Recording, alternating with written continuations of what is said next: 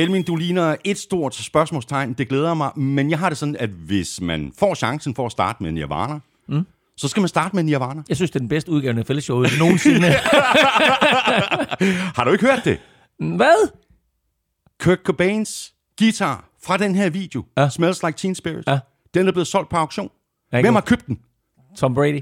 Jim Irsay. Har Jim Irsay købt den? Nå, okay, Ja. med, med hvilket formål? Øh, jamen, han er fuldstændig tosset med sådan noget Okay. memorabilia. Okay. Øh, 4,5 millioner dollars. Altså, de er jo fra Seattle. Ja. Øh, og en del af grunge-bølgen og alt det der. Exactly. Og så tænkte en eller anden fyr fra Indianapolis, at den køber jeg. Den køber jeg. Den- 4,5 millioner dollars. Sådan der. Og så øh, Ja. ja. Kurt Cobains øh, familie har øh, givet øh, noget af det her beløb til en eller anden organisation, der arbejder med øh, mentale helbredsproblemer. Nå, jamen øh, en lidt øh, anderledes øh, start på, øh, på NFL-showet. Hvor- Ja, men hey, lad os da bare starte med noget rock and roll hver gang. Når, når, når, du, når du sidder og hører det her, så er klokken måske 14 eller 15, eller måske sådan en aften. Øh, Altså, jeg er mere eller mindre lige stået op. Så du, nu er jeg da vågen i hvert fald. Præcis. Det her, det var altså en uh, lidt uh, anderledes øh, start på denne omgang af NFL-showet, der altså som sædvanligt er produceret af Kvartrup Media og optaget live on tape i samarbejde med Tafel. Så har vi faktisk også øh, BookBeat øh, med os som partner i dag. Lige nu der kan du få øh, to måneders gratis adgang til over 500.000 titler, både lydbøger og e-bøger. Og det kan du, hvis du signer op på øh, bookbeat.dk-nfl. Mere om øh, BookBeat øh, lidt senere her i den her udsendelse, hvor vi zoomer ind på de 16 hold i AFC og ser på, hvordan de har klaret sig igennem offseason, altså både i forhold til free agency og draften. Så får du selvfølgelig også endnu en dækvis fra Søren Armstrong, og så skal vi også trukke lod om en kæmpe kasse med taffelchips. Tak fordi du er med os, tak fordi du downloader og lytter, og tak for alle anmeldelserne i Apple Podcast og Spotify. Du finder os alle de sædvanlige steder, og derudover så kan du som altid lytte på Danmarks største og bedste fodboldsite, gulklud.dk, og selvfølgelig også på nfl.dk, hvor du jo ovenikøbet har muligheden for at støtte os med et valgfrit beløb ved at trykke på linket til øh, tier.dk. Det ligger øverst på siden, lige ved siden af linket til øh, shoppen, hvor du køber lidt af vores merchandise. Jeg hedder Thomas Kvartrup, og her kommer min medvært.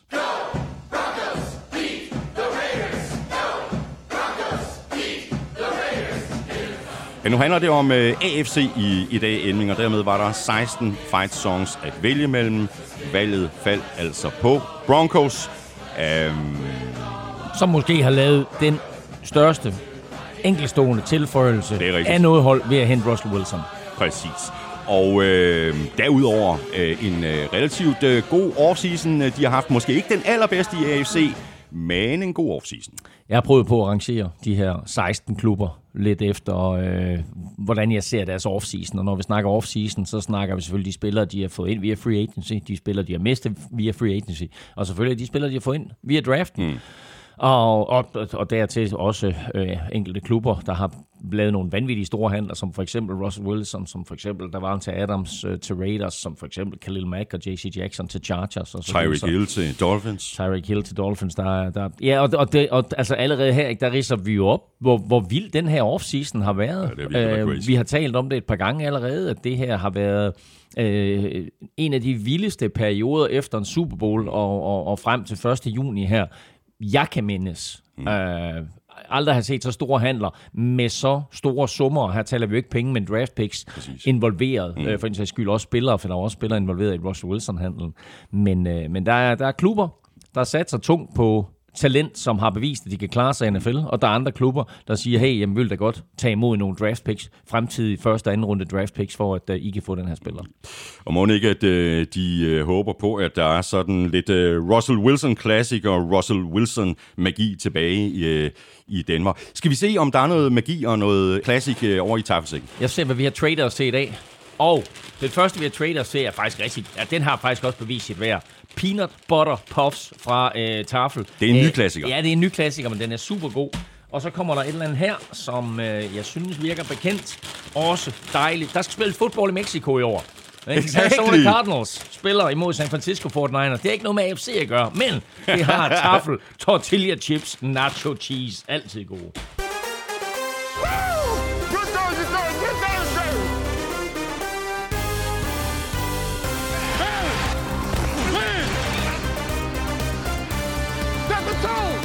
Den store bølge af signings i free agency og draften er overstået, og det betyder, at vi nu har et øh, ganske godt billede af, hvordan de enkelte hold kommer til at se ud, når 2022-sæsonen bliver sparket i gang. Men hvem har vundet offseason?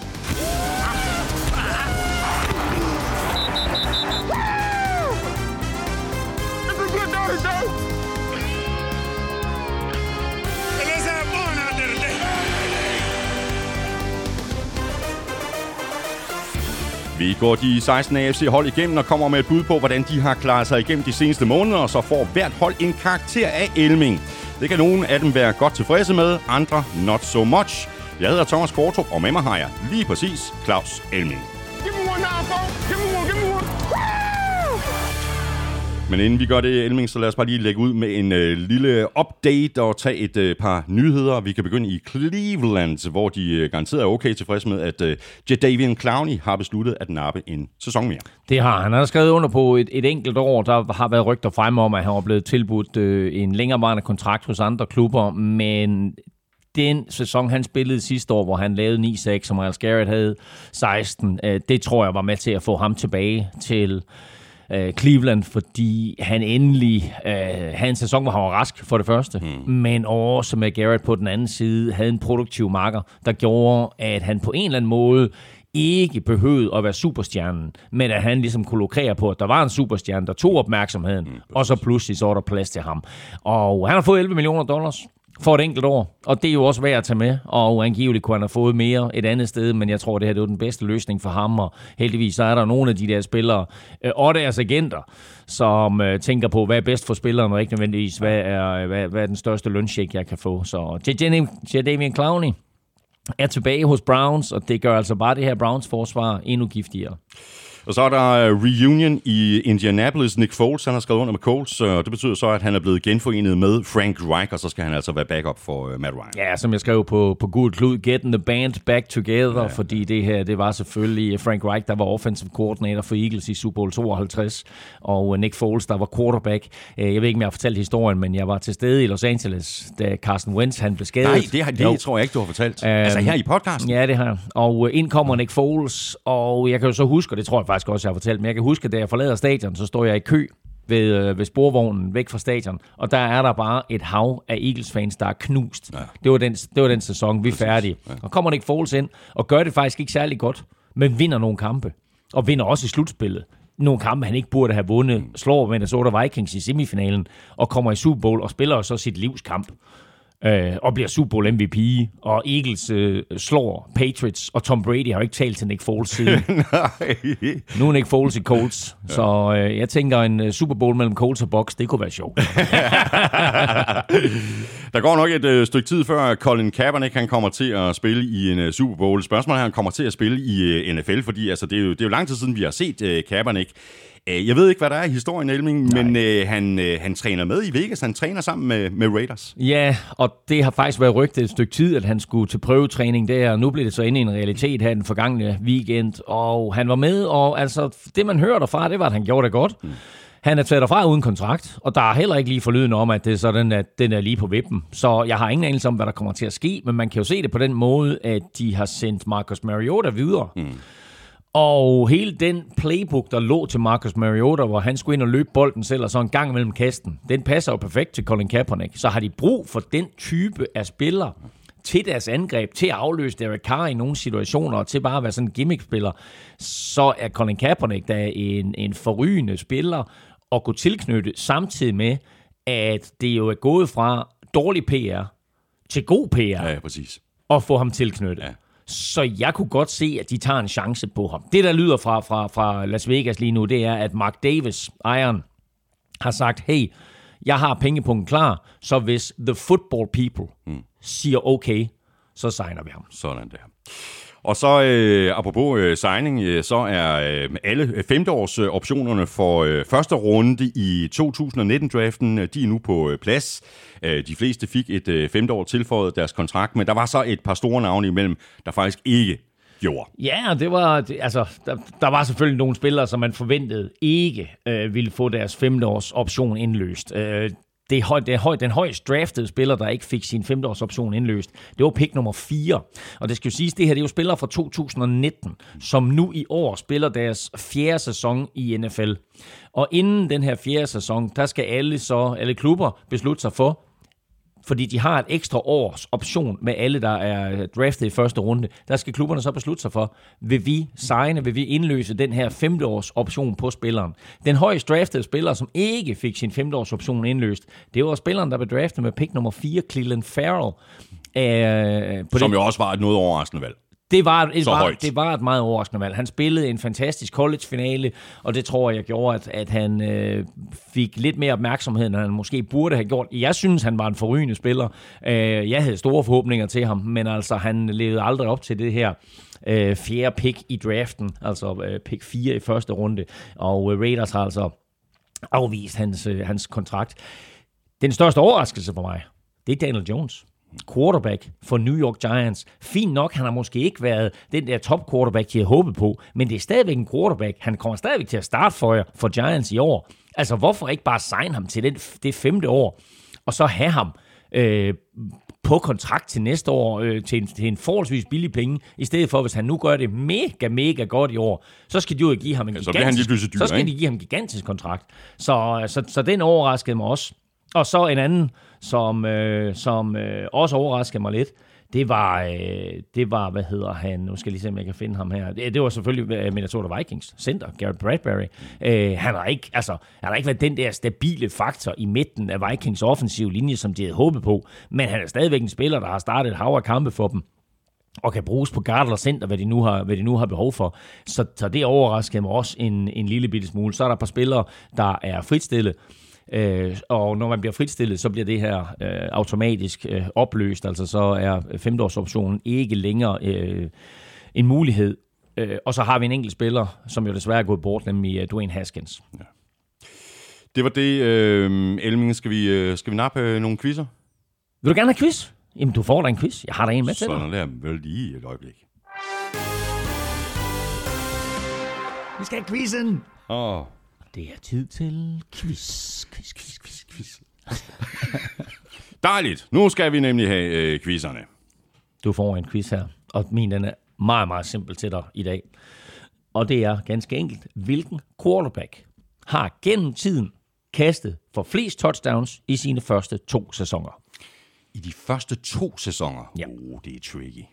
Det er tricky, fordi så kan man jo måske godt uh, sortere en Peyton Manning fra, fordi det var en skidt rookie-sæson. Men det kan også godt være, at han kastede mange touchdowns, selvom han kastede mange interceptions. Og blev sækket et hav af gange. Ja, også det. Ja. Nå, okay, men du får lige den her.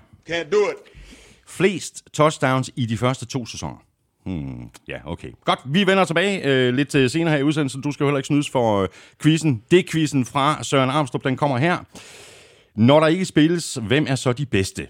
Jets, Jaguars eller de sædvanlige heste? Hvem er stærkest til at præparere? Hvem skal styrkes, og hvem skal repareres? Blankpoleret eller risser i lakken? Hvem skal have opdateret front office-pakken? Hvem rykker, og hvem piller sig i navlen? Hvilke tre hold satte sidste år flest point på tavlen? Okay, hvem der scorede flest point sidste år? Altså i AFC. Og kun i AFC. Okay, godt.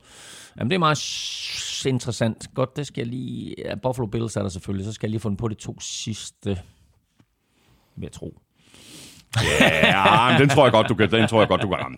Godt, øh, mens vi tænker på det, så begynder vi nu vores øh, gennemgang af de øh, 16... Øh, Må jeg lige sige, en, inden vi går videre, øh, fordi nu, nu sprang vi lidt hurtigt øh, og, og så videre øh, hen over øh, nyhedsdelen og hvad der lige rører sig. Der er to nyheder, som jeg lige vil pointere, inden vi går i gang med de 16 hold. Et, øh, Cardinals cornerback ja, Jeff Gladney. Så det godt i går. Øh, blev dræbt i nat i et ja. trafikuheld. Ja og øh, 25 år gammel, tidligere første runde draft pick for Minnesota Vikings, som jo bliver anklaget for vold mod en øh, ekskæreste øh, eller kone, og øh, bliver fritstillet af Minnesota. Øh, der går et helt år, hvor han er ude af NFL, inden han bliver frikendt i retten, øh, og kommer så tilbage til NFL. Cardinals, sådan lidt under radaren, signer Jeff Gladney, men altså, det var meningen, at han skulle indgå i en form for cornerback-rotation, og måske endda være starter for dem i den kommende sæson. Han er altså involveret i et biluheld øh, her øh, mandag morgen dansk tid. Mm, mm.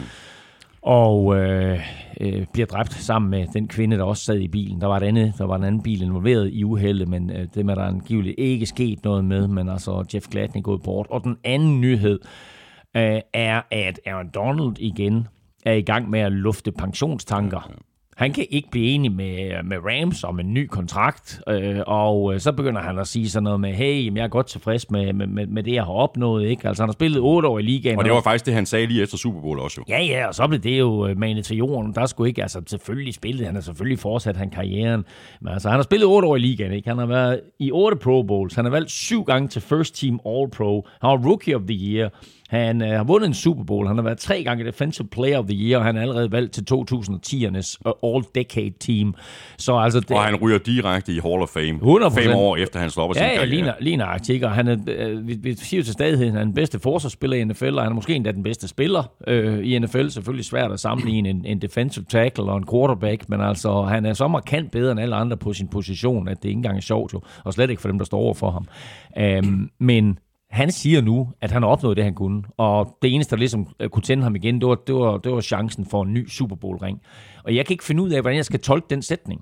Fordi betyder det, at han ikke tror på Rams i den kommende sæson? Jeg var sådan lidt i tvivl, for jeg synes, det var en mærkelig formulering. Mm, Det er det også. Ja. Men altså nu, altså, apropos det her med penge og så videre, ikke? Altså, og en agent, han spiller lidt hardball, hans agent spiller lidt hardball, og på et tidspunkt, der finder han og Rams selvfølgelig hinanden, og så er, snakken, også, så er snakken om pension, så er den længe glemt. Men det er sådan lidt en presbal. Nå, Så fik- anyway, så får du lov. Sådan der. Det var godt. Jamen, så fik vi de øh, to nyheder med. Den ene øh, lidt mere kedelig øh, og sørgelig end, øh, end den anden. Men nu er vi altså nået til, at øh, vi sætter øh, spaden ned og øh, begynder vores øh, gennemgang af de øh, 16 AFC-hold og deres offseason. Altså både free agency og draften. Og så kommer vi med en øh, vurdering af, hvor godt de enkelte hold egentlig er sluppet af sted med det. Og øh, det er selvfølgelig ikke nogen øh, sådan speciel let øvelse. Vi har gjort forsøget alligevel, og vi tager holdene nedefra og lægger altså ud med det hold, som vi er mindst imponeret over. Og det hold, det er Titans. Og så er der måske nogen, der tænker, hov, hov, øh, var det ikke Titans, der fik øh, Malik Willis i tredje runde? Det må da trække op i vurderingen, eller hvad? Og det gør det faktisk også, øh, selvom der jo ikke er nogen af os, øh, der ved, hvordan det ender, og hvornår han eventuelt skal overtage fra Ryan Tannehill. Men øh, samtidig, der har Titans jo sagt farvel til øh, AJ Brown. Det gør ikke øh, holdet bedre. Derudover så har Titans mistet et par andre nøglespillere, blandt andre Pro Bowl guard Roger Saffolds, tight end Anthony Ferguson og linebacker Rashan Evans. Så ind ad døren er så kommet Robert Woods, der kom til i et uh, trade. Tight end Austin Hooper har også skrevet under på en kontrakt, og pass rusher Harold Landry og øh, center Ben Jones er blevet forlænget. I draften der fik øh, Titans fat i et par lovende spillere, udover Malik Willis, nemlig wide receiver Traylon Burks og cornerback Roger McCreary. Og inden jeg kommer med gennemgangen af de her 16 mandskaber og en karakter, så vil jeg sige, vi er jo der nu, at det er svært at sige, at et mandskab er blevet dårligere, end det var sidste år. Jeg tror, vi kan sige på tværs af ligaen, at lige nu, der virker alle 32 klubber forbedret. Og derfor så har jeg heller ikke givet nogen dumpe karakterer her i AFC. Jeg har ikke lige gjort op med mig selv, hvordan jeg har det med Chicago Bears endnu. øh, men det kommer vi til i, AF, eller i NFC-halvdelen. Men det vil sige, at alle i dag får karakterer mellem 6 og 11. Jeg har ikke givet nogen 13. Jeg synes, det er svært at nå derop. Og så er der nogle... Det er den gamle- det er den så, gamle vil skala, sige, der, så er der nogle unge mennesker, der sidder og tænker, hvad fanden er det for en karakterskala? Det er der, ikke? Altså, hvad er det, han snakker om? Ham der? Men det her, det er den gamle Det er karakterskala. alle, alle de unge, de kommer fra København. Alle sammen. Helt, helt brudt, ikke? og der sidder nogen i Jylland, der lige nu, hvad han siger ham der? uh, nej, så altså, øh, det mindste, der bliver givet, det er et sekstal, og det får Tennessee Titans også øh, her. Og øh, jeg synes bare, at vi må, med det samme øh, skal slå fast, at Titans kommer til at savne A.J. Brown. Altså, øh, fint nok, som du siger, de har draftet Traylon Burks, og Titans Somi-team lægger der nogle syge videoer op med, med ham og hans catches fra, fra de første træninger her. Men han er bare ikke A.J. Brown, og det kan godt være, at han bliver det, men han er det bare ikke endnu. Øhm, de har hentet Robert Woods ind som, øh, som receiver for Rams, men han skal jo lige over den her korsbåndsskade, inden han kommer på banen. Og ellers så er det vel kun sådan øh, Austin Hooper, øh, som virkelig giver dem noget ekstra på angrebet, som, som en erfaren øh, pass-catching øh, tight end, øh, som de jo helt sikkert har savnet, øh, siden de sagde farvel til John Smith. Uh, de har så også sagt farvel til running back Dante Foreman, ja. som jo egentlig afløste Derrick Henry sidste år på fornemmeste vis, øhm, og øh, har i stedet for så hævet et par running backs ind øh, via free agency, og også draftet Hassan Haskins. Uh, jeg synes, det mest spændende for Titans, det er selvfølgelig hele situationen omkring Malik Willis. Øh, selvfølgelig først og fremmest overraskende, at han faldt helt til tredje runde. Det var der ikke mange, der havde forventet. Og så er spørgsmålet lige nu, hvordan ser Titans på ham? Hvordan ser, ser, ser vi på ham lige nu? Øh, ser vi ham i år overhovedet? Øh, og så er det helt store spørgsmål, det er selvfølgelig, altså, der var 32 NFL-klubber, der ikke følte, at han var værdig til en første runde pick eller et anden runde pick, og så to Titans endelig en chance på ham i tredje runde. Er han en NFL-kaliber quarterback? Eller, Eller kan han blive det?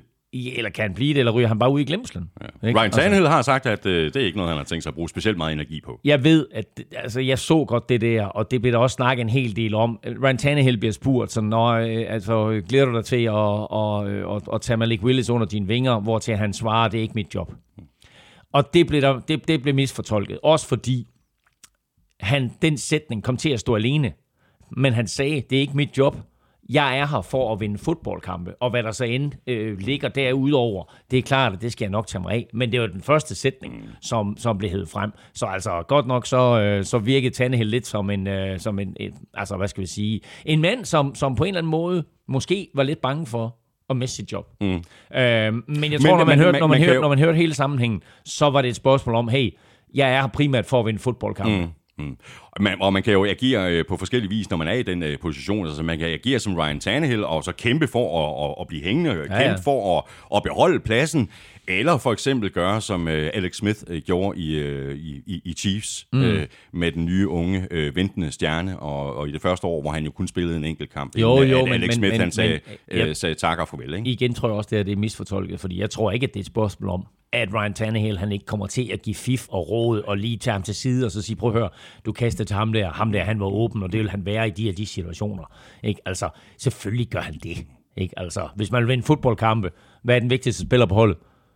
Backup quarterback. Exakt. Ikke? Så altså, han, det vil være en god idé for ham at, at, at give det et råd videre. Har du mere til, øh, til Titans? Det har jeg ikke. De får en, et stort, flot sekstal. Sådan der. Tillykke med det. Sidste år, øh, der gik øh, Patriots øh, mere eller mindre amok i free agency. Det har de så ikke gjort i år, og helt overordnet, så har det været, og som vi har talt om tidligere, i hvert fald set udefra, så har det været en lidt underlig offseason, både når det handler om free agency og draft. Men øh, måske ved øh, Bill Belichick noget, som vi andre ikke ved, det skal vi ikke øh, udelukke. James White, han er blevet forlænget, så har Patriots hentet øh, receiver Devante Parker hos Dolphins, Edge rusher Chase Vinovich er blevet skibet afsted, og så er øh, safety Jabril Peppers kommet til. Og jeg er ikke engang helt opdateret på, hvordan øh, det ser ud med hans øh, skade, men det kan være, at du har øh, det seneste Elming. Ikke noget. Patriots har også sagt farvel til cornerback J.C. Jackson, guard Shaq Mason og center Ted Karras. For slet ikke at nævne den øh, mangeårige offensiv koordinator Josh McDaniels, mm. der jo nu er head coach for Raiders. Ja, det kan godt vise sig som øh, det største tab, fordi øh, som vi har sagt et par gange her i NFL-showet, Patriots har aldrig vundet en Super Bowl øh, under Bill Belichick og Tom Brady, hvor, øh, hvor hvad hedder han, Josh McDaniels ikke har været der, eller åh, det er måske de første par stykker der. Øh, I hvert fald s- de sidste tre her, der var Josh McDaniels der, øh, og øh, nej, jeg tror, jeg tror det er rigtigt, jeg tror, de vandt tre med ham, så var han væk, Tror jeg også. og så kom han tilbage, og så vandt de tre. Uh, anyway, jeg, jeg har lidt svært ved at forstå uh, sådan helt præcis, hvad der foregår i New England. Jeg har også meget svært ved at se, uh, hvordan de skal være konkurrencedygtige i år.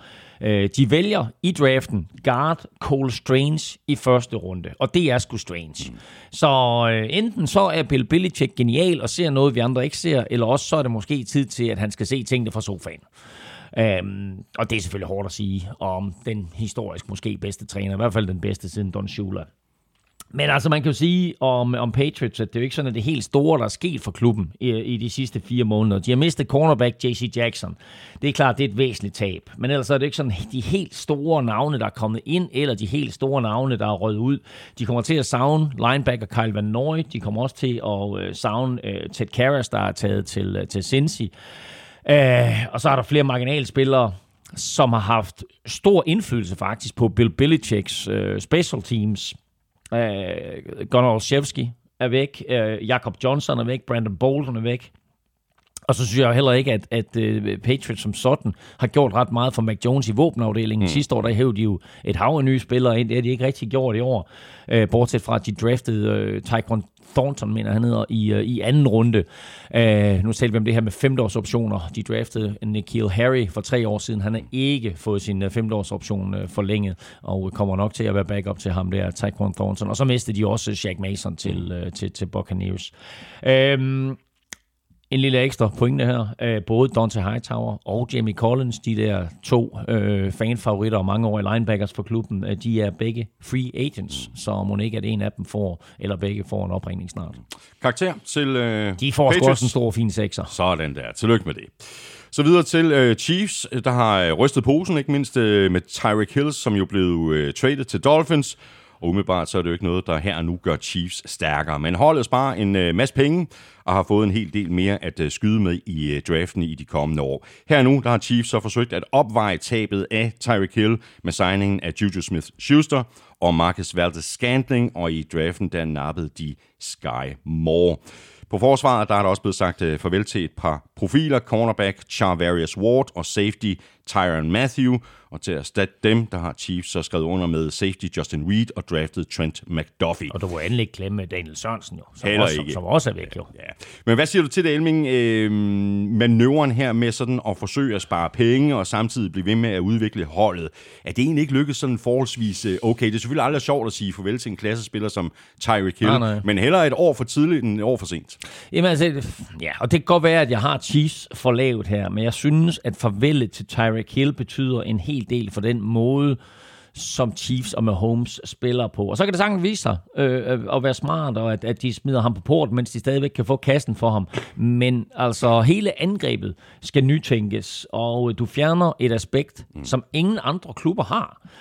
Uh, de henter godt nok uh, Marcus Valder Scantling ind, de henter Juju Smith-Schuster ind, de drafter Sky Moore i anden runde, og så skriver de under med ham her, Justin Ross, uh, efter draften, som uh, der er lagt nogle ret fede videoer op af fra, fra træningerne, også med nogle uh, mega lækre catches.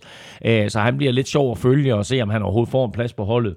Uh, alt sammen fine spillere, men jo ikke uh, Tyreek Hill. Uh, så, så, så altså, jeg er svært ved at se, hvordan de kommer til at erstatte ham, men altså, Patrick Mahomes har også ude og sige, at jeg kommer til at fordele bolden øh, mm-hmm. til flere spillere. Det er klart. Og, ja, ja. Og så har du jo også lige Travis Kelce, men han har ikke noget med den her offseason at gøre som sådan.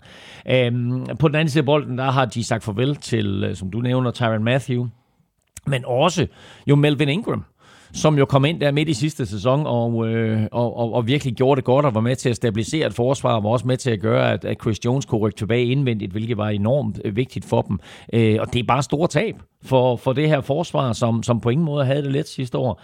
Øhm, de forstærker sig på cornerback med øh, Trent McDuffie.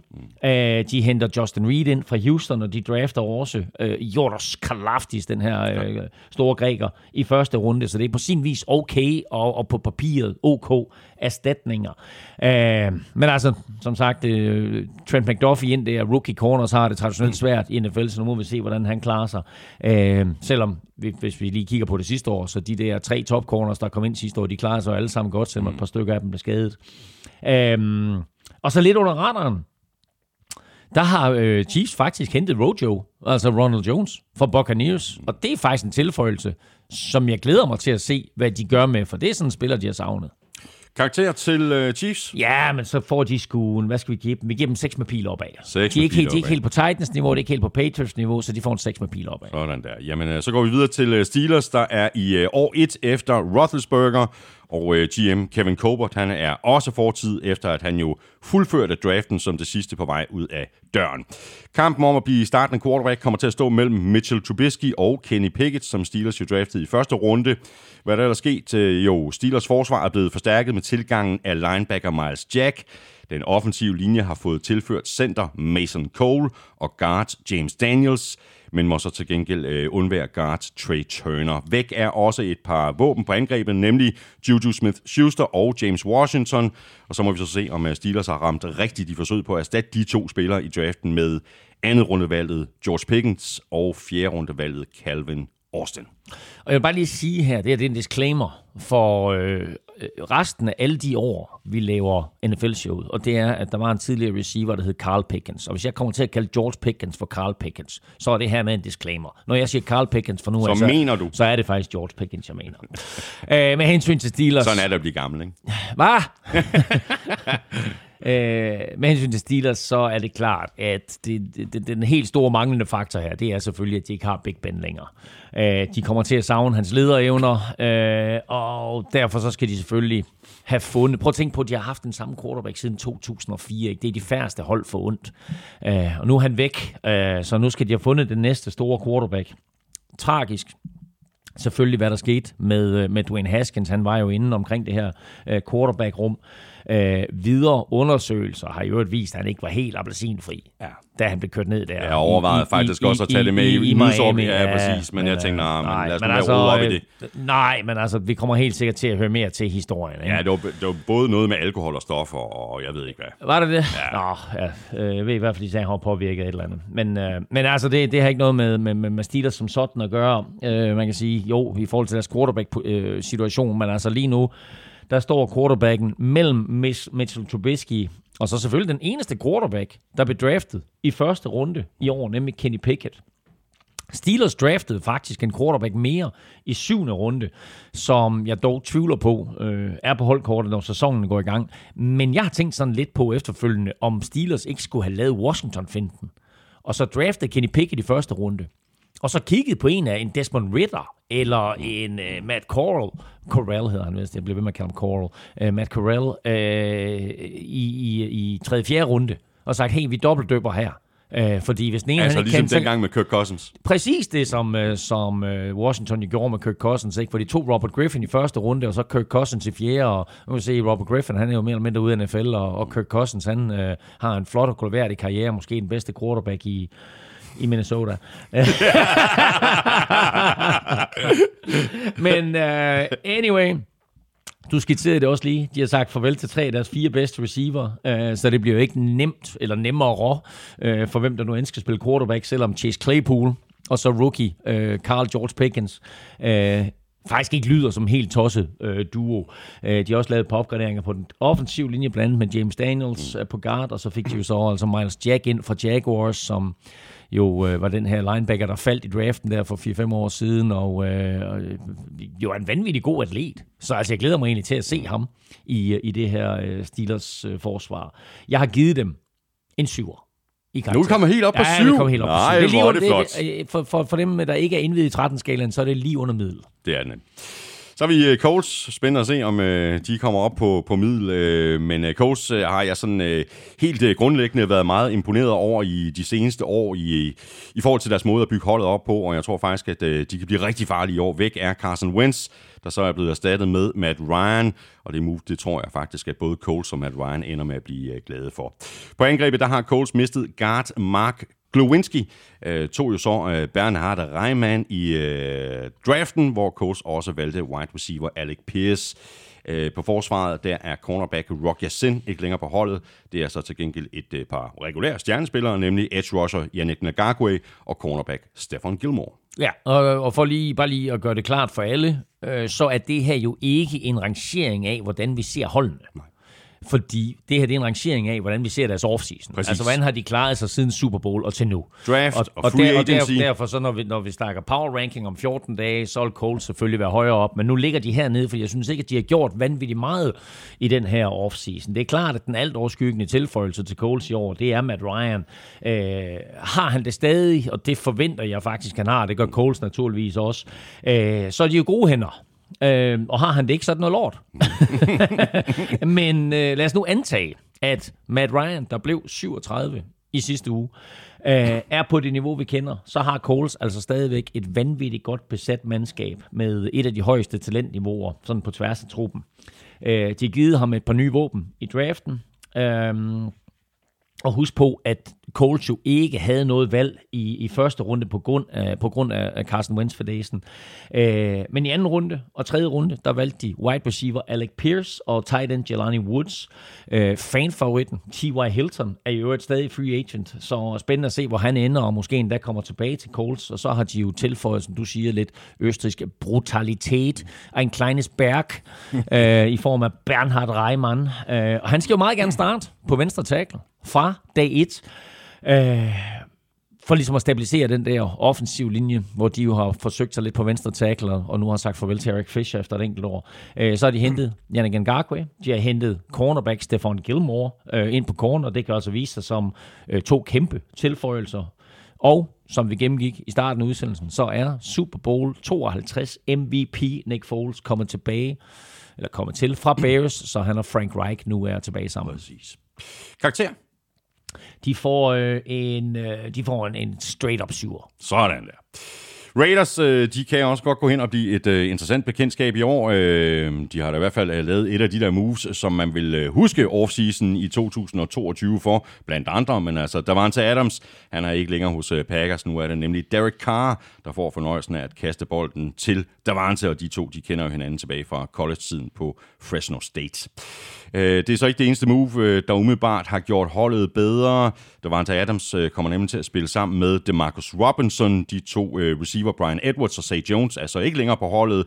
Det er edge rusher Yannick Nagakwe og defensive tackle Quinton Jefferson heller ikke.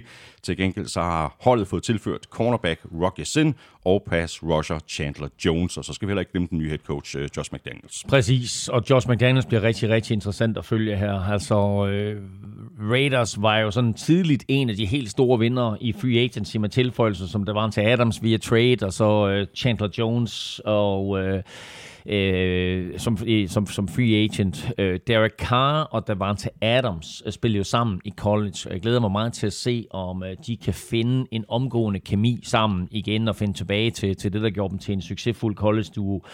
Men jeg glæder mig også til at se, hvordan Davante Adams han spiller i NFL uden Aaron Rodgers. Fordi godt nok er Derek Carr en fin quarterback, men altså han er bare ikke Aaron Rodgers, og, og den kemi, som de to havde sammen, var jo helt unik, og øh, som vi også talte om et par gange, ikke overraskende at det var til Adams. Han smuttede for Aaron Rodgers, især efter Aaron Rodgers han fik sin kontrakt. Mm. Men altså, der var gode penge at hente, for det var til Adams i Raiders, og, øh, og så muligheden for at spille med sin college-kammerat. Så det tror jeg var, var, var derfor, han gjorde det. Øh, Chandler Jones, giver jo øh, Raiders øh, et, et på papiret meget vildt pass rush med ham på den ene side, og så Max Crosby på den anden.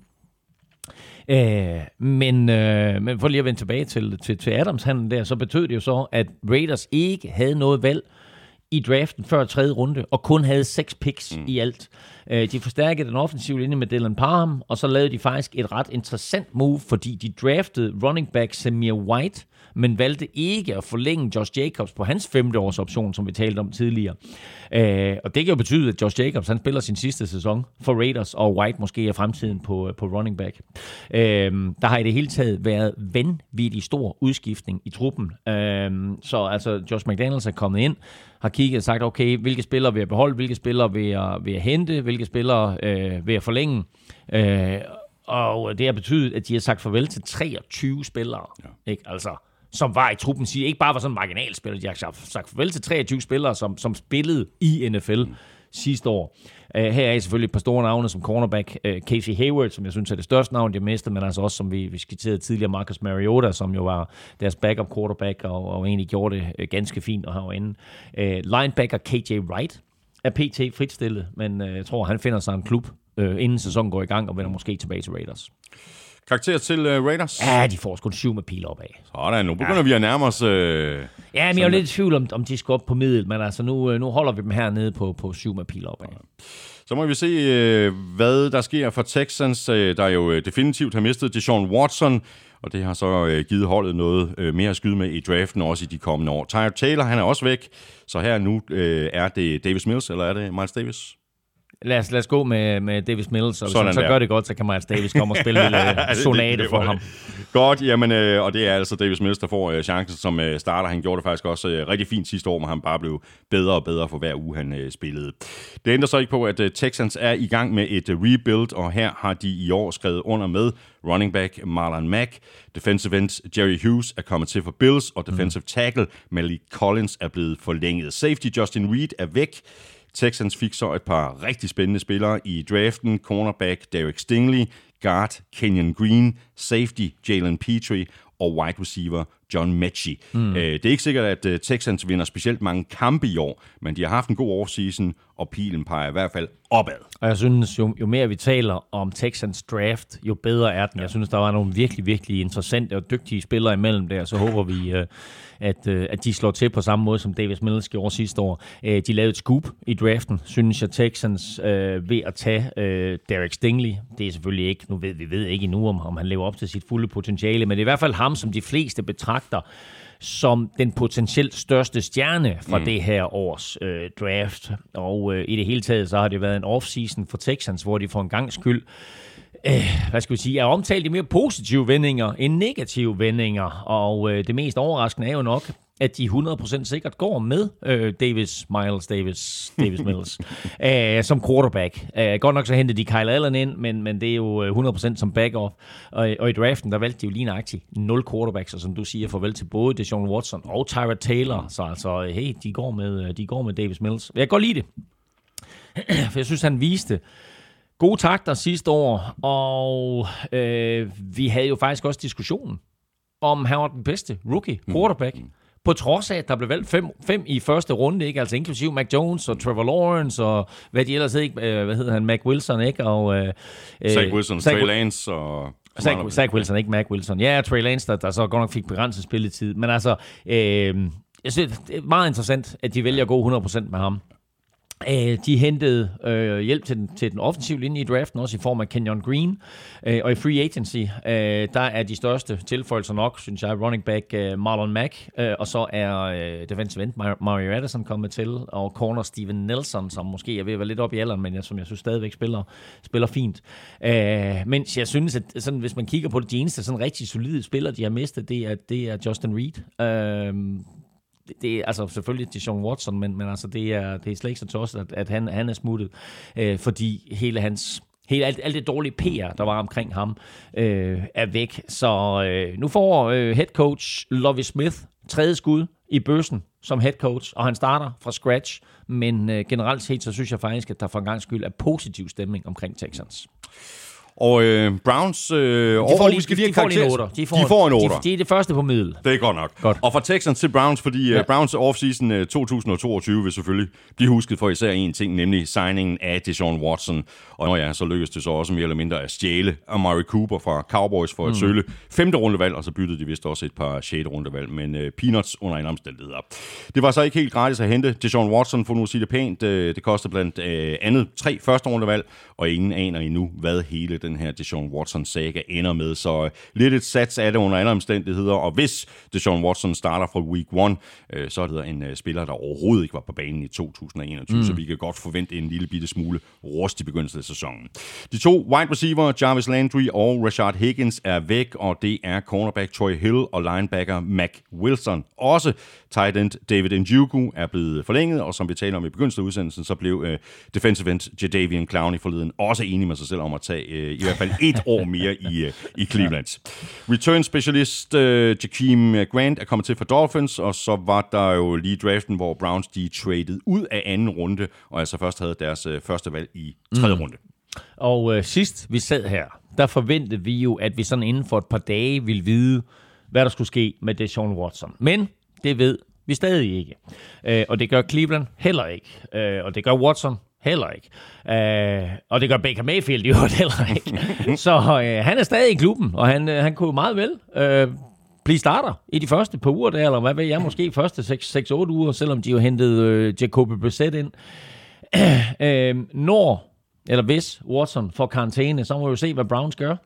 Øhm, og hvis han ikke får karantæne, så er Mayfield øh, tilbage på trademarket. Mm. Og så blusser snakken om Panthers og Seahawks øh, måske op igen øh, til David Clowney er tilbage. Øh, det er stort både for ham og Browns og for Miles Garrett, som jeg sagde i starten. Der Garrett havde 16-6, øh, Jadavion Clowney havde 9, så en fantastisk øh, sæson, de havde sammen. Øh, klubben havde ikke noget valg, som du fortæller, i, i første og anden runde i draften, men de valgte defensive end Alex Wright i tredje. Øh, han kommer altså ind i en god situation og giver faktisk Browns øh, tre vilde pass rusher, øh, sådan i åbenlyse downs. Øh, jeg elsker wide receiver David Bell, som klubben også valgte i tredje runde, og så må vi se, om han kan tage sin, øh, sin vilde college-produktion og overføre til NFL. Han er sådan lidt en øh, third and Renfro-type, som ikke måler specielt godt i nogle af de her atletiske tests, men øh, bare løber sig fri konstant og griber alt. Og altså, det kan quarterbacks godt lide. Sådan er det. Øh, og så må vi se, hvem derinde spiller quarterback. Men øh, det er helt sikkert, at hvem derinde starter derinde, kan også godt lide Amari Cooper. Fordi det er, det er noget af en tilføjelse, der kommer ja, til der, der fra Cowboys. Øh, Kate York er rookie, kicker, og kommer med stor sandsynlighed til at overtage pladsen fra Chase McLaughlin. Uh, og så har de hentet punter Corey Bojokes uh, fra Packers. Uh, så helt nyt look på kickerpositionerne også for Browns. Og øh, karakter til Browns? De får en straight-up 8. Sådan der. Godt, nu er vi halvvejs i uh, AFC. Nu napper vi lige lidt uh, ugen spillere uh, fra tafel, og så tager vi top Og så får de sgu 8 med pil op. Så får de 8 med pil op Sådan der. For the touchdown. Whoa. Let's go! Ugen spiller præsenteres af Tafel. Jeps, nu skal vi nemlig have trukket lod om en øh, kæmpe kasse med taffelchips, og alle, der har svaret på det spørgsmål, som vi postede i øh, går, har chancen. Vi spurgte, hvilken spiller, der har været den vigtigste tilføjelse her i offseason, og der var øh, fire valgmuligheder. Der var Ante Adams til Raiders, J.C. Jackson til Chargers, Von Miller til Bills og Stefan Gilmore til øh, Colts. Og der vil jeg lige sige, der valgte vi jo Russell Wilson fra med vilje, fordi så havde der været no contest. Ikke? Så, Exactly. så det blev de fire her. Og det, øh, de endte faktisk øh, nøjagtigt i den øh, rækkefølge, som jeg lige øh, legnede dem op der. Og nedefra, der blev øh, Stefan Gilmore hægtet noget af med kun øh, 4% af stemmerne. Von Miller fik øh, 25%, J.C. Jackson fik 29%, hvilket altså betyder, at Davante Adams fik øh, 42% af stemmerne. Og øh, Elming, øh, som det altid er, så er det dig, der er. Lykkens skud inde. Og det, der er fedt, det er, at når man stikker lappen ned i sådan en pose her, så finder man ud af, at det kan godt være, der er off-season i NFL, men der, der er ikke der er off-season blandt her. vores lyttere. Det er der bare ikke. Sådan der. Der er nøjagtigt lige så mange øh, sædler, øh, som der er øh, i, i sæsonen. Ja, det er fedt. Og her kommer der en vinder, og det er ikke overraskende, Davante Adams til Raiders. Og øh, vi skal et smut til Sønderborg, som jo om ikke så lang tid skal øh, være øh, vært målby for Tour, rigtigt. Tour de France. Skal I derned på Villeuropa? Tage I til Sønderborg? Ja, eller? jeg forventer faktisk, at vi tager derned. Ja, hyggeligt. Uh, ja, vi kommer til at dække de tre uh, turetapper i Danmark ret, Fedt. ret intenst. Fedt. Uh, og vinderen, der sidder og håber på sit navn, det er Frank Seaman. Så, nej, vi er nede i det sønderjyske der. Ja, det er Frank. Det er Frank Seemann. Ah, det er naturligt. Det er Ikke Frank ligesom Seaman. Reimann. Ja, gut. Ja, Alles klar. Frank Seemann, øh, tillykke med det. Øh, jeg sender dit øh, navn og adresse videre til øh, Tafel, hvor øh, Frederikke, a.k.a. SW, øh, Snackwebben, tager sig af resten og sørger for at få pakket en øh, kæmpe kasse med taffelchips og få den øh, sendt afsted til dig. Vi gør det igen næste uge. Følg os på Facebook, Twitter og øh, Instagram. Det er nemlig der, vi sætter konkurrencen i gang, og det gør vi øh, mandag formiddag. Og når vi har gjort det, så kan du altså stemme på din favorit på mailsnablag.nflshow.dk. Du skriver dit bud i emnelinjen, og i selve mailen skriver du dit navn og adresse. Og så er vi tilbage i øh, holdgennemgangen. Bills var jo allerede gode, og de er ikke blevet dårligere her i offseason. De to receiver, Emmanuel Sanders og Cole Beasley, er godt nok øh, stadig uden kontrakt. Til gengæld så har Bills øh, skrevet under med øh, Jameson Crowder, og på tight end er O.J. Howard også kommet til klubben. Løbespillet er blevet tilført Duke Johnson, og i draften i anden runde, der tog de James Cook. Og når man så samtidig har Josh Allen og Stefan Dix løbende rundt, så ser angrebet altså forholdsvis øh, fornuftigt ud. Og nu ovenikøbet med en af ligaens øh, bedre backup quarterbacks, som de fik øh, for en slik i Cleveland. Case Keenum kostede kun Bills et syvende rundevalg. På øh, forsvaret der er Von Miller kommet til efter sit øh, korte ophold hos Rams, og selvom øh, han er 33, så bør forsvaret blive markant bedre med ham på banen. I draften der valgte Bills at nappe cornerback Kair Elam i første runde, og til november der forventes Tredavious White jo at vende retur for sin skade. Og man ved, at man har overskud, når man drafter en running back i anden runde og vælger en punter i 6. Og måske er Bills lidt for overbeviste om egne kvaliteter og laver Chiefs-fejlen her mm. med at drafte sådan lidt for Karl Smart-agtigt, i stedet for at vælge spillere, som kan være solide backups på vigtige positioner eller udvikle sig til stjerner. Øh, altså okay, jeg kan godt lide øh, running back James Cook, som jo er Dalvin Cooks lillebror, men når det så er sagt, så er han ikke øh, Dalvin Cook. Det, han bliver en trussel, øh, når han griber øh, bolden på, på, på screens og, og øh, den type af plays. Men øh, det er sådan lidt ala dengang Chiefs de valgte Clyde edwards lærer. Øh, det er et luksuspæk. Ja. Og der føler jeg lidt, at at Bills måske kunne have valgt noget, noget, noget klogere på en eller anden måde. Øh, det samme det gælder jo lidt for Ponder, Matt Arisa, som vi jo talte en hel del om, øh, ham der, der har tilnavnet Pont God. Øh, Bills havde i forvejen Matt Hack, som jo har gjort det ganske fremragende for dem. Øh, de kommer selvfølgelig nok til at spare nogle penge, hvis det er sådan, at de signer... Øh, Arisa og, øh, og, og Cutter Matt Hark. Øh, og hvis Pontgård han så lever op til sit navn, jamen altså, så er det klart, at det er en fin tilføjelse. Til gengæld vil jeg sige, at cornerback Kair Elam, som Bills tog i første runde, er en kæmpe tilføjelse, og øh, øh, han skal både stå i lære, og spille ved siden af Davis White, øh, og de kommer sammen til at udgøre en af NFL's øh, formodentlig bedste øh, cornerback-duoer, øh, når Davis White øh, kommer tilbage, om det så bliver i november eller oktober, eller, eller hvornår det nu bliver. Øh, og ja, som du sagde, så hentede de altså også lige Von Miller i, i uh, free agency, har så til gengæld sagt farvel til både øh, Mary Addison og, og Jerry Hughes. Øh, Jameson Crowder kommer til. Øh, øh, som endnu sådan en, en øh, speedster, mm. øh, lille receiver, som kommer til at gribe en masse sjov bolde fra, fra Josh Allen. Bliver rigtig sjov for Josh Allen at lege med, øh, efter at han jo med, med J.D. McKissick der jo gik i vasken. Ja. Øh, mærkelig historie med, med, med Bills og Washington der og så videre. Ikke? Men, øh, men McKissick kom ikke, og i stedet for så fik de så Jameson Crowder ind. Og det kan faktisk vise sig at være, være rigtig, rigtig fin tilføjelse. Jeg tror helt sikkert, at deres største savn, det bliver Brian Dable som jo var offensive coordinator og quarterback guru og øh, quarterback øh, modellerer voksmeister, som jo nu er væk og ikke længere har Josh Allen og, og er inde i hovedet på Josh Allen, men i stedet for skal til øh, New York Giants og være head coach. Præcis. Karakter til uh, Bills? Øh, ja, men øh, nu var vi i gang med de der otte og der, og nu er vi i anden halvdel, så de får en 9 med pil nedad. Sådan. Så er vi fremme ved øh, Chargers, der jo lige øh, akkurat missede slutspillet på målstregen sidste år. Det er næppe deres plan i år. Chargers de sparkede free agency-perioden i gang med at øh, forlænge wide receiver Mike Williams, og så skrev de under med cornerback J.C. Jackson. Derudover så sikrede Chargers sig pass rusher Khalil Mack i trade med Bears, og fandt samtidig afløseren til tight end Jared Cook med signingen af Gerald Everett.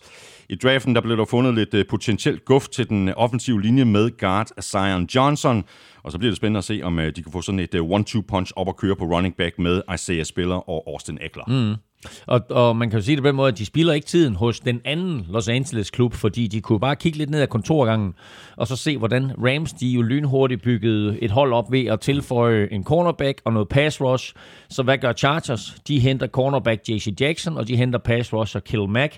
To kæmpe tilføjelser, øh, der måske burde tænde dem noget højere op på den her liste. Men et, så er der altså sket ting og sager for de klubber, der ligger højere på vores øh, lille AFC-gennemgang her.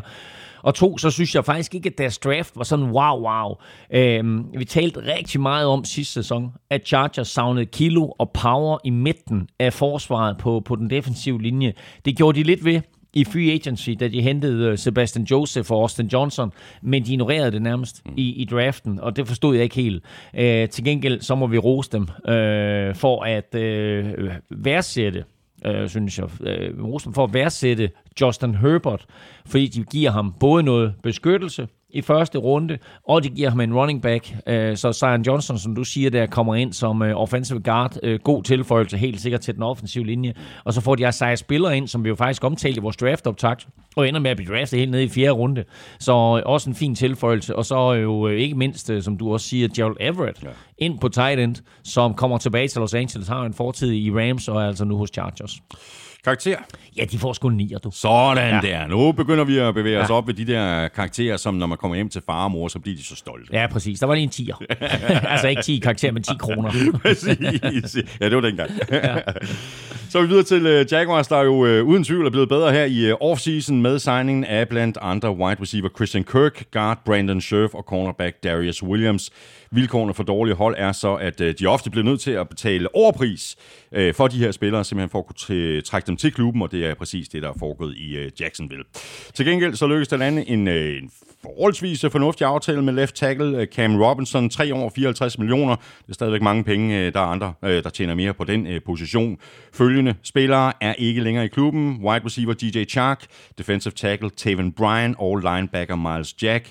Jaguars havde øh, en rigtig god draft. De gik efter upside med pass rusher Trayvon Walker, og senere i første runde, der nappede de linebacker Devin Lloyd, og senere igen center Luke Fortner. Og så er ansættelsen af Doug Peterson som ny head coach mm. måske i virkeligheden det allervigtigste, der er sket for Jaguars her i offseason. Og de sidste to ting, du nævner der, de er ret interessante, fordi Doug Peterson jo i mange år i Eagles jo havde en stabil center øh, i Jason Kelsey, mm. og derfor så går han også ind og tager en center, der minder vanvittigt meget om Jason Kelsey mm. i draften her. Det er ikke en spiller, vi har talt ret meget om, men meget, meget atletisk center, som har mange af de samme kvaliteter som Jason Kelsey. Der er et enormt øh, enormt lang proces, før han når op på at være på siden øh, af Jason Kelsey. Det er ikke engang sikkert, at han nogensinde når derop, men det er bare sjovt at se, at øh, Doc Peterson ved godt, at det er der, han skal starte. Og så er der snak om alle mulige andre spillere. Det er den samme form for byggeklods. Præcis. Øh, og en af dem kommer vi tilbage til, til de der andre øh, store byggeklodser lige om lidt med Trayvon Walker. Men altså, jeg vil sige,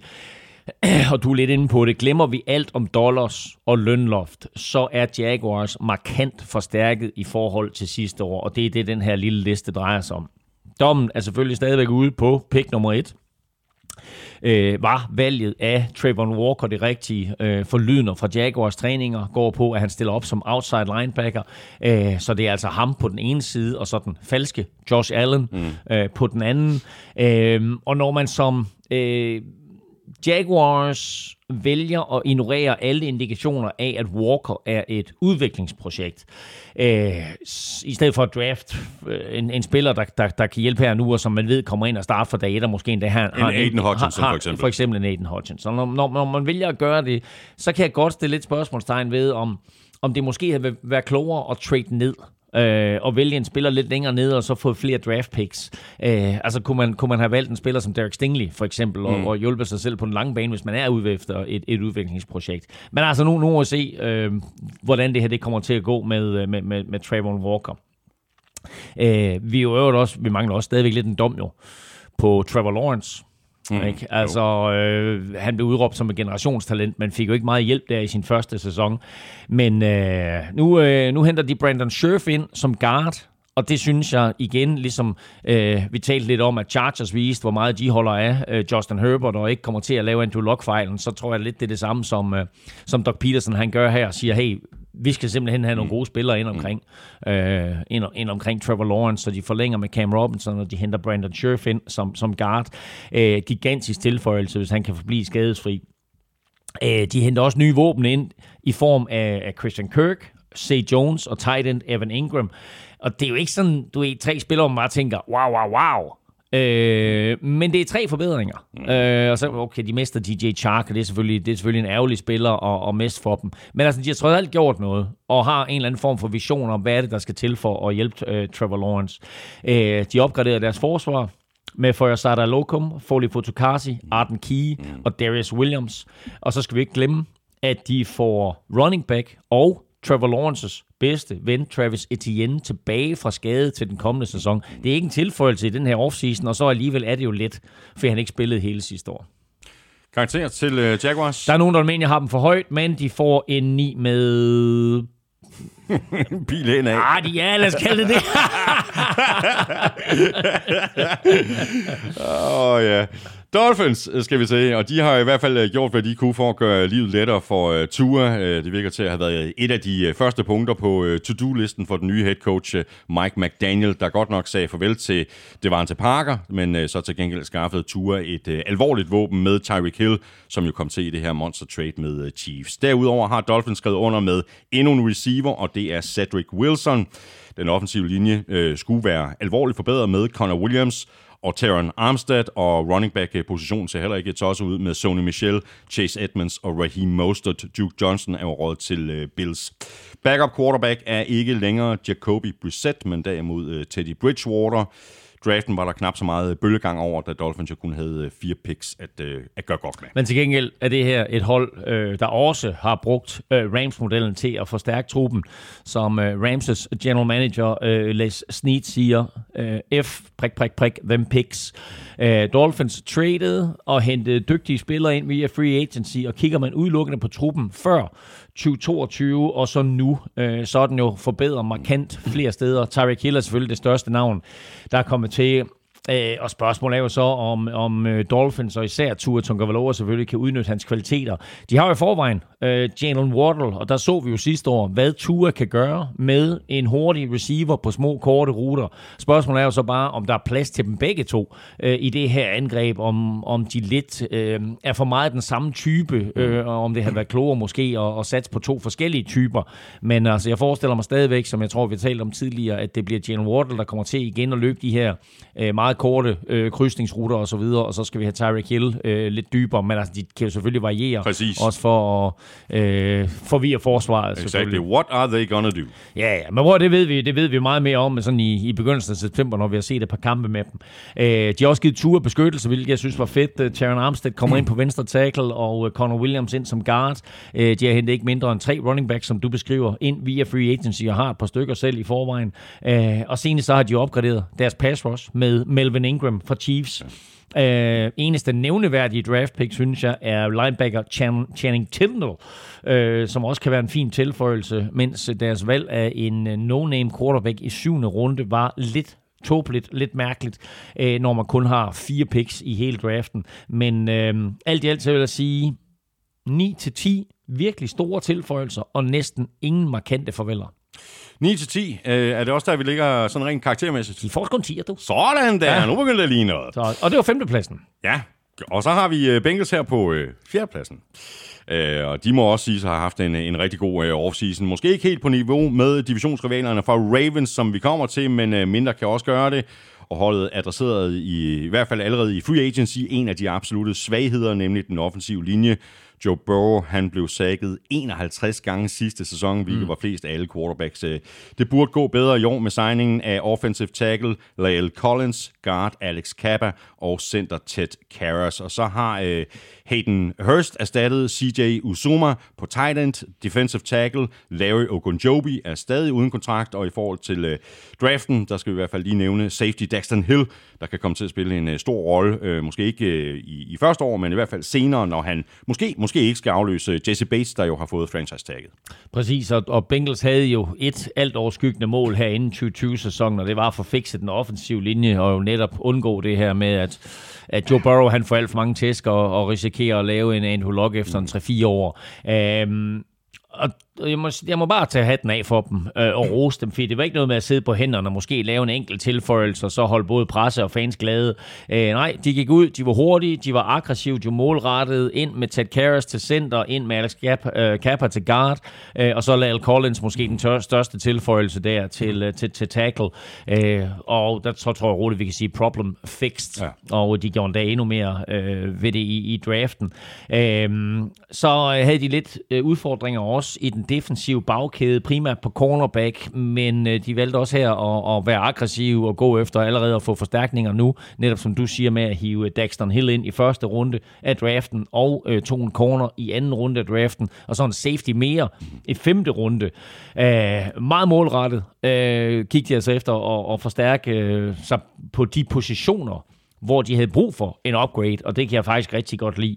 Øh, de har mistet fanfavoritten, fanfavoritten uh, tight end, CJ Usama, øh, men så i stedet hævet uh, Hayden Hurst ind, og Hayden Hurst giver selvfølgelig ikke det samme som CJ Osuma, men, men altså, han er trods alt en rutineret spiller med en øh, alt imponerende evne på en eller anden måde til at løbe sig fri ned igennem midten. Så det bliver et, et dejligt våben for, øh, for Joe Burrow her at lege med os.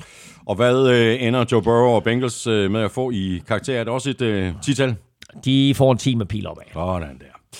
Og nu er vi i øh, top 3, øh, og her finder vi Broncos, øh, som har haft et rigtig godt hold i flere år. Det har vi talt meget om, Elming. Øh, der var bare lige et lille problem på quarterback.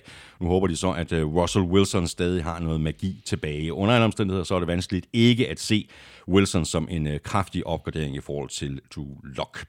Det var så en øh, dyr handel, der kostede et hav af draft picks, og Drew Lock og tight end Noah Fant røg også til Seahawks i traden.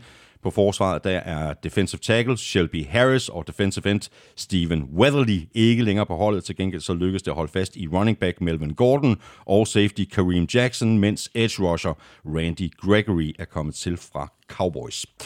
Broncos de var uden et øh, valg i første runde af draften, øh, men øh, kom alligevel derfra med pass rusher Nick Bonito og tight end Greg Dulcich, der så skal forsøge at øh, udfylde øh, tomrummet efter Noah Fant. Og så er det er jo den tidligere offensive koordinator for Packers, Nathaniel Hackett, der som ny head coach øh, skal se, om han kan få det hele til at hænge sammen. Præcis, og øh, jeg har kun to ord til dig. Russell freaking Wilson. Uh, the Missing Link. Det var faktisk tre år. Oh, really? uh, the Missing Link, eller uh, i hvert fald The Missing Piece, uh, hvis man skal tro både på, på Broncos presse og spillere og trænere og så videre, og alle, der har forventet, at Broncos havde det her slagkraftige mandskab.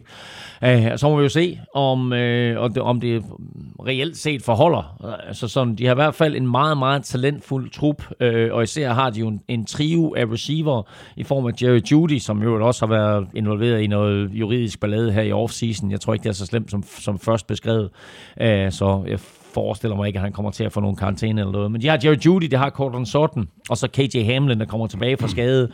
og jeg vil sige, altså med Dangerous Wilson i truppen, der burde de her tre blive endnu mere dangerous. Øh, rigtig, rigtig spændende at se, øh, hvordan øh, Russell Wilson kommer til at, at agere i det her angreb med de der tre receiver. Øh, det værste er, at, at Broncos jo på en eller anden måde kun kan skuffe nu, fordi der jo er gigantiske forventninger øh, til den kommende sæson, og ikke mindst til, til Russell Wilson selvfølgelig. Du siger det med, øh, med øh, Nathaniel Hackett, der kommer til som, øh, som ny head coach. Han går direkte fra at lege med øh, Aaron Rodgers, og så til at skulle få det optimale og det bedste ud øh, af Russell Wilson. Og ser man på Aaron Rodgers og Russell Wilson, så er de jo to forskellige quarterbacks, men det er måske de to bedste quarterbacks, i hvert fald to af dem, øh, der er bedst til at improvisere mm. overhovedet. Du har selvfølgelig en Josh Allen og en, og en Patrick Mahomes, men de to der, de har altså en enorm øh, evne til at improvisere, så, så det er noget, som jeg synes, at, eller også tror, at Nathaniel Hackett, han kommer til at fremelske i, i Russell Wilson, selvom det vil, det vil passe Russell Wilson, også i forhold til alle de gange, han er blevet sækket igennem årene, øh, at spille mere struktureret, blive lidt mere i lommen, tage det, det, det, det, det valg, der er designet, eller det andet valg, der er designet, tegnet, inden det sådan, at han begynder øh, at, at stikke af. Men øh, spændende i hvert fald at se, hvad Nathaniel Hackett han får ud af, af Russell Wilson. Øh, så siger du også, at Randy Gregory øh, er kommet til. Det var jo sådan efter lidt frem og tilbage, øh, hvor han ikke lige kunne finde ud af, hvor han skulle tage hen, og så havde han vist skrevet under med Cowboys, og så droppede han den kontrakt og valgte så i stedet for Broncos. Øh, defensive tackle DJ Jones. Jeg ved ikke, om du nævnte du ham? Jeg tror jeg faktisk ikke, nej. Nej, øh, det, det er Som, selvfølgelig, fordi det her, det har du, det har du på en eller anden måde sorteret Jeg har fortrængt det. Jeg har fortrængt det. Ikke? Han kommer til fra, fra 49ers, så det synes jeg faktisk er en kæmpe tilføjelse. Ja, det er også. Og øh, så i uh, draften med deres første pick, som lå i anden runde, sidst i anden runde faktisk, der henter de Edge uh, Nick Bonito, uh, og det kan jeg faktisk godt lide, ja. det pick. Glæder, glæder mig til at se, uh, hvad han kan, og hvor dygtig han er, uh, og det er jeg sikker på, at der også er, er mange uh, Broncos-fans, der gør.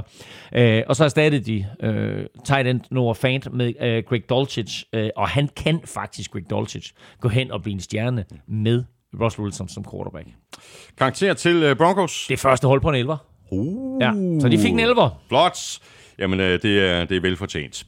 Og så har vi uh, Ravens, uh, der er nummer to her på listen, og det er også meget svært sådan for alvor at være kritisk over det, de har foretaget sig, både hvad angår free agency og draften. I free agency, der fik de fat i safety Marcus Williams og fik uh, forlænget med defensive tackle Calais Campbell. Uh, det er så også blevet til et par farvel og tak, blandt andre til de to receiver, Marquise Brown og Sammy Watkins, linebacker Chris Board og center Bradley Boseman. Uh, ham blev der så fundet en øh, erstatning for i draften med Tyler Linderbaum. Ravens nailede i det hele taget draften, og bare lige for at nævne et par af, af spillerne, så fik de safety Kyle Hamilton på pick 14, nærmest en ren foræring, og øh, det var det faktisk også med outside linebacker David Ojabo, som de nappede i anden runde. Det er lidt svært at finde øh, håret i suppen, mm. men det kan da godt være, at Lamar Jackson øh, mener, at han har færre våben, end han havde i 2021. Ja, og det, det, det kan han med rette, og det kan vi lige vende tilbage til, fordi jeg vil sige, der er ikke ret meget dårligt at sige om Ravens offseason. Altså, de har jo stille og roligt tilføjet masser af dygtige spillere i, i free agency, og så havde de, som du skitserer, en virkelig solid draft. Øh, seneste tilføjelse er cornerback Kyle Fuller, som vil mm, mere eller mindre gøre Ravens bagkæde til NFL's suverænt bedste. De får Marlon Humphrey tilbage fra skade, de får Marcus Peters tilbage fra skade, de har hentet Marcus Williams hos Saints ind som safety. Øh, de får den der gave med safety Kyle Hamilton på pick 14 i årets draft. Øh, de, altså, øh, øh, de havde to picks i første runde. Øh, Kyle Hamilton med det ene, og guard Tyler Lindebaum, som omgående forstærker den indvendige offensive linje med det andet. Og husk på, at de også draftede ham der kæmpemanden, øh, Daniel Farlele til den offensive mm. linje på 175 kilo. Det bliver bare sjovt at se, hvad, hvad, hvad han kan i NFL. Og så i anden og tredje runde, der hentede de forstærkninger ind til forsvaret i form af Edge, David Ojabo og så defensive tackle Travis Jones, så øh, også en, en forstærkning til skyttegraven på, på den defensive side af bolden. Og nu skal det her ikke være en, en, en draft gennemgang, øh, men øh, det undrede os jo lidt, at de også draftede øh, Øh, ponder Jordan Stout. Men det hang jo så sammen med, at de øh, fritstillede den nærmest levende legende i Ravens sammenhæng, Sam Cook, manden, der har spillet flest kampe for klubben, og øh, jo havde været der i et utal af år, og mere eller mindre også på, på visse områder jo faktisk revolutioneret punt-positionen, fordi han begyndte sådan at øve sig i at punt bolden på mærkelige måder, og få, få bolden til at lave alt muligt. Øh, han er altså ude nu, Sam Cook, og i stedet for så går de altså med, med, med rookie punter Jordan Stout. Øh, Morgan Moses, er kommet ind fra Jets til højre tackle, så de har altså også forstærket den offensive linje via, via free agency. Øh, af store spillere, de har mistet, der er det klart, at der er der en markant spiller, som hedder Marquise Brown, mm. øh, og vi har måske sådan været lidt efter ham og så videre, ikke? men altså øh, greb trods alt en, en del bolde i det der øh, samarbejde med, øh, med øh, hvad hedder han, quarterbacken, Sort Club. Kom nu, Ravens quarterback. Hjælp mig. Lamar. Lamar Jackson. Hold kæft, mand. Der snakker vi mega sort klap. ja, jeg sad og kiggede på og sagde, hvornår, hvornår slipper klappen? Ej, det var helt, det var helt jeg, jeg, kender det så, godt. jeg kender det så godt. Helt gården, den der. Nå, anyway. Um, og det er sådan set øh, øh, lidt det eneste malurt, jeg vil komme i bæret, det er for at vende tilbage til, til dit spørgsmål til at starte med, og det er, at jeg synes, de er meget tyndt besat på receiverposten. Altså, de har Rashad Bateman der, som, som var skadet en hel del af sidste sæson, de draftede i første runde, og derudover, så synes jeg, jeg har lidt svært ved at se, øh, de helt øh, åbenlyse store våben på, på receiverposten, og det er heller ikke umuligt, at de når at hente en receiver i free agency. Altså, Odell Beckham Jr. flytter lidt med New Orleans Saints, men altså, han er stadigvæk på, på det frie marked. De fyrede defensive coordinator Wink Martindale efter sidste sæson, og han fik måske sådan, han blev måske sådan lidt sorte per i hele det der spil om, hvem, hvem der skulle have skylden for, at de ikke kom i playoffs. Øh, ny mand på posten er Mike McDonald, og han kommer til fra collegeholdet Michigan. Og grunden til, at det er interessant, er selvfølgelig, fordi Jim Harbaugh mm. er head coach for Michigan, og John Harbaugh er head coach for Ravens, så de to har nok haft en lang samtale, og så sagde Jim, jeg tror, ham der Mike McDonald, han er værd at satse på. Så han er ny mand på defensive coordinator i Ravens. Og Ravens øh, får også et 11-tal. De får et 11-tal. Sådan. Så mangler vi øh, kun Jets. Øh, der er stadigvæk et øh, stykke vej, før de sådan for alvor kan blive en contender, men det går den rigtige vej, og der er virkelig sket øh, ting og sager her i offseason, og det er så også derfor, at de er nummer et på listen. Og ja, Jets har mistet safety Marcus May, defensive tackle Fadukasi og receiver Jameson Crowder. Til gengæld så er der blevet signet tre forholdsvis store free agents, guard Leggen Tomlinson og de to titans CJ Osuma og Tyler Conklin, hvilket alle, altså alle tre spillere, burde være med til at gøre livet noget nemmere for andet års quarterbacken Zach Wilson. Draften var øh, også god fire potentielle starter. Cornerback Ahmad Gardner, receiver Garrett Wilson, pass rusher Jermaine Johnson og running back Brees Hall. Ikke så tosset. Og så har de jo i øvrigt også forlænget med running back Tevin Coleman. Ja, altså lige nu, der kigger flere eksperter på det her Jets-mandskab, og enten så siger de det, eller, eller, eller tænker det højt, kan Jets lave en Bengals? Altså er vi der, at de har så meget talent, at de rent faktisk kan overraske positivt øh, og gå rigtig, rigtig langt. De har en ung quarterback, som jo havde en hård start på sin NFL-karriere, men jo virkelig vist lovende takter sidst på sæsonen. Så øh, rigtig, rigtig spændende med, øh, med, med Zach Wilson. Øh, jeg synes, de har talent hele vejen rundt. Øh, de havde en ret vild draft, som du beskriver, hvor de jo fik øh, mindst, mindst fire starter ind, og måske endda tre ret potentielle stjerner i, i Ahmad Gardner, Garrett Wilson og Jermaine Johnson, som de jo fik alle sammen i første runde. vanvittig draft, som vi også gennemgik i, i, i vores draft-gennemgang. Øh, læg dertil running back Brees Hall, tight end Jeremy Rockert og offensive tackle Max Mitchell, og så har du den bedste draft af alle hold, og så er vi ikke engang begyndt endnu at tale om free agency der hentede de altså guard Laken Tomlinson hos 49ers. Var det endnu en 49ers-spiller, du udlod? Nej, jeg, jeg Nå, du, du, nævnte, du nævnte ham, ham trods alt. Nå, nævnte nå, nå, godt nok. Og så døb, dobbeltdøbede de jo på tight end øh, ved at hente øh, CJ Osama og, øh, og Tyler Conklin, og gjorde det samme på safety, hvor de hentede både DJ Reed og Jordan Whitehead, øh, selvom de så sagde øh, farvel til, til Marcus May. Øh, de forsøgte også at stabilisere svingdøren på kicker ved at hive Greg the Leg Sirline ind. Øh, alt i alt så må vi sige, at de sidste fire måneder her, har været bedre. Øh, de, de første fire måneder af, af 2022 var i hvert fald bedre end de sidste fire måneder af, af 2021. Og også væsentligt bedre end øh, de, de, de foregående fire måneder for, for de fleste NFL-hold siden februar. Ja, ja. Så lige nu der er de simpelthen det hold i AFC-halvdelen, som jeg føler har klaret sig bedst. Og altså har vundet offseason. Så må vi se, hvordan øh, de klarer sig i den rigtige sæson. Præcis. Karakter, også et 11 med pil opad. Nej, de får en ren elver. Jeg synes ikke, der er, der er behov for, for pil opad. Okay. Det her, det var altså de 16 hold fra AFC. I næste uge, der gør vi det samme med de 16 NFC-mandskaber, og så kan du allerede nu godt begynde at glæde dig til øh, den power ranking, som vi laver for hele ligaen om nogle øh, ugers tid. Lige om lidt, øh, der skal vi have et øh, par øh, forhåbentlig rigtige svar i quizerne. Allerførst, der skal vi lige et smut omkring BookBeat, som vi jo har med os som partner i dag, og budskabet er super simpelt. Hvis du signer op på bookbeat.dk-nfl, så får du lige nu to måneders 100% gratis adgang til alt det, som BookBeat ligger inde med af lækkerier. Der er masser at vælge mellem. Der er over 500.000 titler. Øh, der er både lydbøger og e-bøger, og du kan selv vælge, om du vil downloade eller streame dem på din øh, mobiltelefon eller tablet. Og som vi også øh, talte om sidste gang, vi havde BookBeat med, Elming, så er der også noget at gå i kød på, også hvis man, altså ligesom også vores lyttere, også er, er, er vilde med, med fodbold og NFL. Helt sikkert. Øh, masser af fede bøger øh, derinde. Vi har før omtalt den her bog, der hedder NFL Confidential, som er en bog, der er skrevet af en uh, insider, hvor øh, han har lavet navne og, og, og klubber og kampe om og så videre, men øh, der er dog spekuleret i, at det er en tidligere Eagles lineman, der løfter sløret for en uh, NFL-spillers uh, dagligdag på godt og ondt.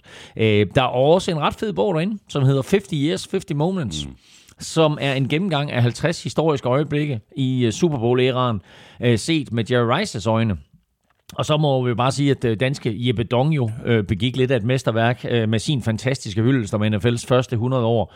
Øh, den hedder bare Touchdown. Uh, så gå ind og, og, og find den på, på BookBeat. Uh, og så er der et hav af andre bøger derinde, både om NFL, men jo også, også om, om, andet, jo. om Amerika, naturligvis uh, masser af fiktion og bestseller.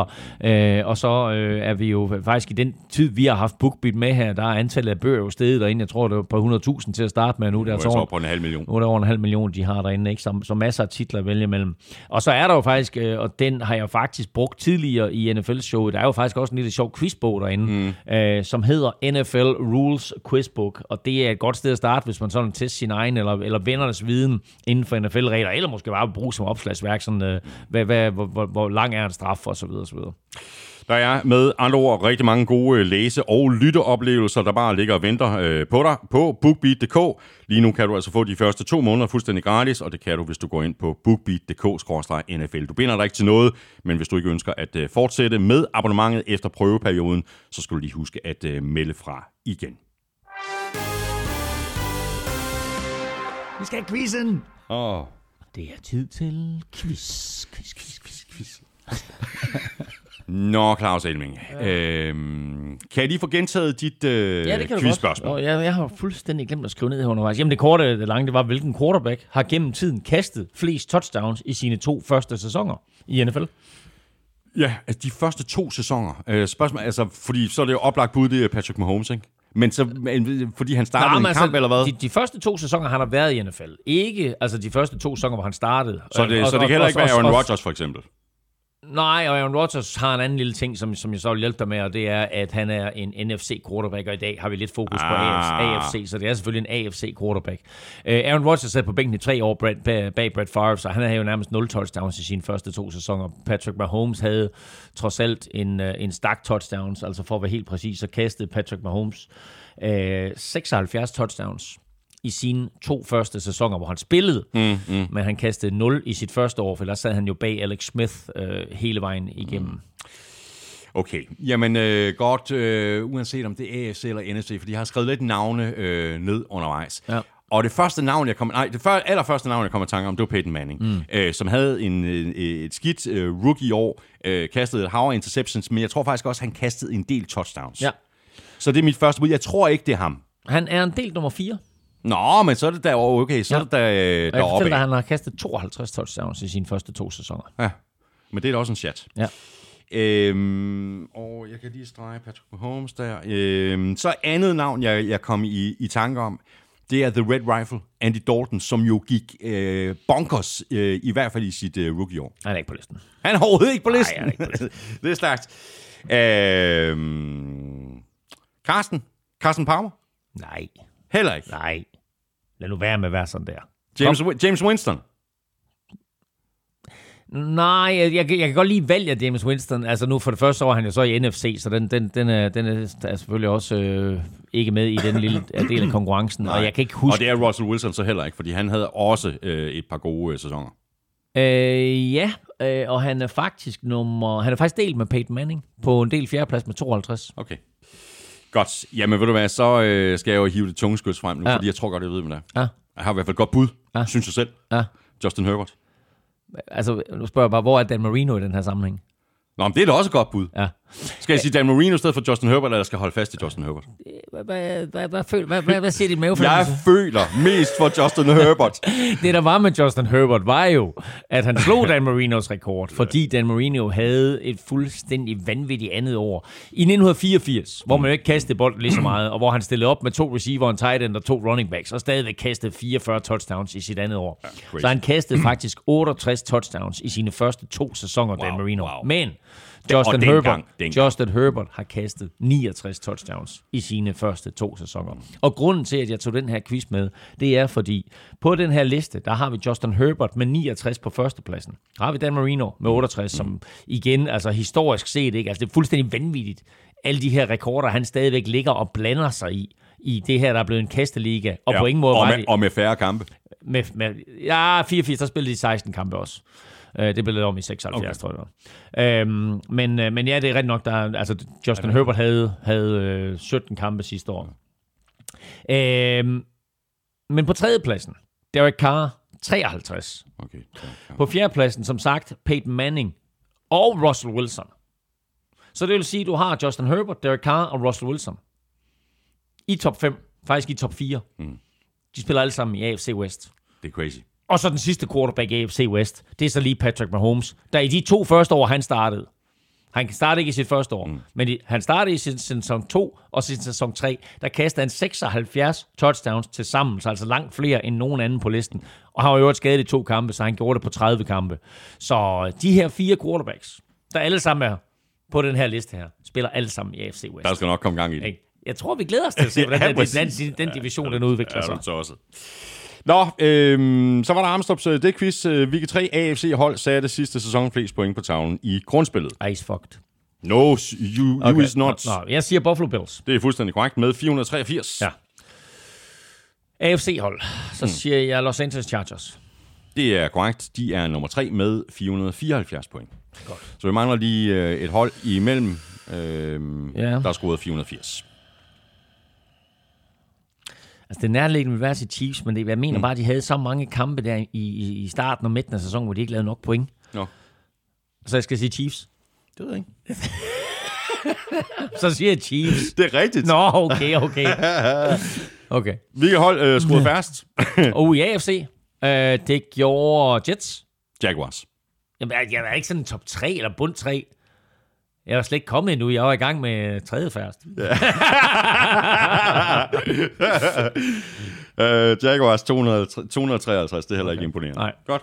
Tak for det, Elming. Fornøjelse. Jamen, øh, fedt, fedt, fedt. Og dejligt lige, og også, også faktisk for, for mig selv, og lige at få, få gennemgået, hvad er det, alle Præcis. de her klubber, Ja. ja. de har hævet ind og spiller, og hvad har de mistet, og så videre. Og hvordan ser vi dem? Og et, et godt fundament også for at lave power ranking om 14 dage. Præcis, øh, og nu laver vi lige vores øh, NFC-gennemgang, altså nøjagtig samme øvelse som den i dag. Øh, det gør vi i næste uge, og så mangler vi altså den der lille, øh, friske, øh, lille power ranking, inden vi går på øh, sommerferie. Tak for det. Tak øh, til dig, fordi du lyttede med. Du skulle tage anbefale os til alle dine venner. Du kan også give os en anmeldelse, eventuelt en af dem med fem store stjerner. Ja, og det kan du i et af de steder, det er muligt, for eksempel i øh, Apple Podcast eller i øh, Spotify. Du kan også støtte os med et valgfrit beløb på tier.dk, eller via det link, der ligger øverst på nflsød.dk. Det ligger lige ved siden af linket til shoppen, hvor du kan købe lidt af vores merchandise. Kæmpe stor tak til vores gode venner og samarbejdspartnere fra Tafel. Husk at støtte dem, de støtter os. Og husk også tilbuddet om øh, to måneders gratis prøveabonnement på NFL. Det var det for i dag. Hvis du vil i kontakt med os, så kan du fange os på både Twitter, Facebook og Instagram, og du kan også række ud efter os på mailsnablag.nflshowet.dk. Følg Elming på Twitter på snablag NFLming. Mig kan følge på snablag Thomas Kvartrup. Tak for nu. NFL Showet er produceret af Kvartrup Media, der også producerer Bowler Unplugged, PL Showet og Golf Showet. PL Showet lavede deres sidste udsendelse inden sommerferien i går mandag. Golf Showet fortsætter med at lande i dit feed hver tirsdag, og Bowler Unplugged om dansk politik udkommer på fredag. Husk også Europa-podcasten, hvis du er bare den mindste smule interesseret i cykelsport. Og så er Hjelming og jeg ellers tilbage igen næste uge. Er det godt så længe. Hold odds.